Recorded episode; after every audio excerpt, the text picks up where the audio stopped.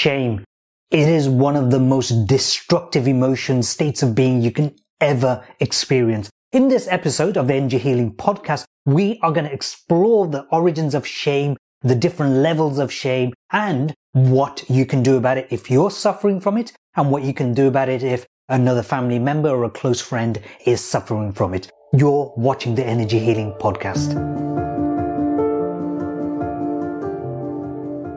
So what is the origins of shame? Shame isn't something that just appeared out of the blue.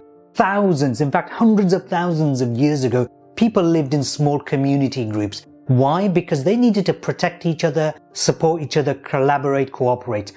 And so when somebody broke the rules of that group and they went a bit too far, they were kicked out of that community. And when they went out of the community, they were in the wild, they would either starve to death or they would get eaten by a wild beast. Very few people would survive outside of the community. That state of being, that emotion that has been developed within, nurtured within the human psyche has happened for thousands of years. So it's deeply embedded in our energy field, in our genetics that if you operate from shame, then you are literally at the very end of survival. So here's the thing. Shame is not the worst emotion, perhaps. It is the worst emotion to experience. Below shame is comatose. Below comatose is death. And this is why I'm covering this particular topic. You see, there are four subtypes of shame. The first type is the unrequited love. What does that mean? That means that one person is in love with somebody or giving love to somebody and the other person is not reciprocating. And that could be two individuals who meet or work together and one person is in love, the other person isn't feeling it. Or they, they could be in a marriage. Or it could be a child loving their mother, but the mother having no empathy towards the child. I'm sure fathers do the same as well. That also generates this feeling of shame in the child. The second type of shame is a unwanted exposure. So you've done something or said something and you felt silly and you're being exposed about it and you might be feeling guilty and you're being exposed for it externally. We have this kind of not just individual behavior where we expose other people, but we have this built in, particularly to Western society. We have, we see it happening all the time because it sells newspapers. It is the reason why fly on the wall documentaries are so popular. And again, it creates so much self-destruction for the person that it's being targeted at. The third type of shame is an outcast. I already covered that. That means you feel like you are no longer part of society or part of a family. And so we see this currently at the time of recording with Prince Harry and Meghan Markle, where They've been pushed out basically. They've been cut off financially from their family. And so again, that's a deep level of shame. And that can happen at all sorts of levels, not just for the royal family. And the final type of shame is unmet expectations. So somebody doesn't achieve something, say it might be in a classroom, it might be in a football team. And so as a result, your peer group help make you feel ashamed. Now here's the thing about shame. It's different to guilt. Guilt is something that you feel internally as a result of you not meeting some value expectations that you've set for yourself. It's an internal thing. Shame, on the other hand, is something that is cast upon you. It's something that society or family feel about you. Now the challenge is this. A lot of people might think, ah, there's no big deal with shame. You know, they use the word shame loosely. But shame is the reason why there are so-called honor killings in so many different countries and nationalities. Shame is something that people use as a reason to kill. But here's the thing. If you're feeling shame inside of yourself or if somebody is feeling deep shame about themselves, it is also the reason why so many people take their own lives or they feel ashamed and they take other people's lives. What shame does is it shuts down your conscious brain. It puts you into such a level of survival that you really cannot think clearly. And so your behavior is truly irrational. It doesn't make any sense. But guess what? We use shame in society all the time. One of the greatest books that I've ever read is a book called Power versus Force by Dr. David R. Hawkins. And he talks about the map of consciousness. where you have different layers of emotions that most of them consume energy and some of them generate energy. So shame being right at the bottom. And so what happens is in order for you to pull out of shame, it's not so easy. It's a societal issue. It's a values issue. If you look at your hands, you've got your fingerprints and no two people on the planet have got the same set of fingerprints as you. And according to Dr. John Demartini, he talks about the hierarchy of values and no two people on the planet have got the same set of values. So I am from a family with five other siblings. So there's six of us in total. None of us have the same set of values. Even if you take twins, so I've got twin nephews, they will never have the same set of values. They may have similar values, but even if they're raised under the same conditions, they will never have the same set of values. What does that mean? It means that values that are most important to me is right for me. I am not wrong for my values. And yet the values that somebody else lives from is right for them. It might be wrong for me, but it's not wrong for them. And what we do is we see through the world not as the world is, as we are. If you take somebody who hasn't any idea what who they are, what they stand for, in other words, their values, they don't know who they are, they don't know what they stand for, they fall for anything.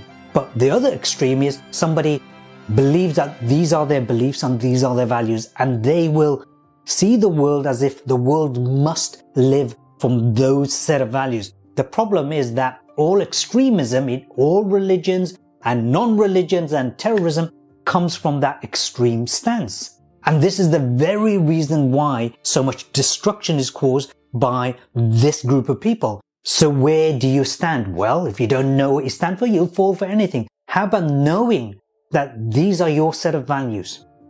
This is what I stand for, and I respect my own values. This is what she stands for, he stands for, and I respect their values and I honor them. What kind of society will you live in if that was the case?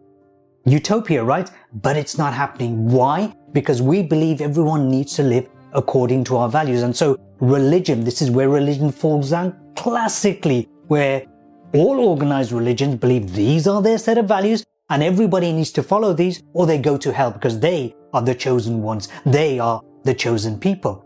How about saying, hey, this is who I am. Let's see if I can live according to my expectations rather than somebody else's by living and following your own set of standards, your values, your expectations. You are in integrity with who you are.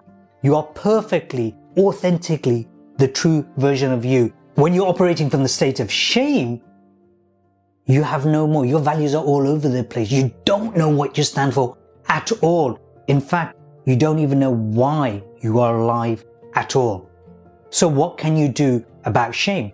Well, if we look at the chakra system, which is the energy centers developed in India, and in fact it's all over the world in Native America and other parts of the world where they've got different types of chakra systems, but they say the same thing. When you look at the chakra system, what happens is first thing is when you operate from this space of shame, your throat chakra shuts down.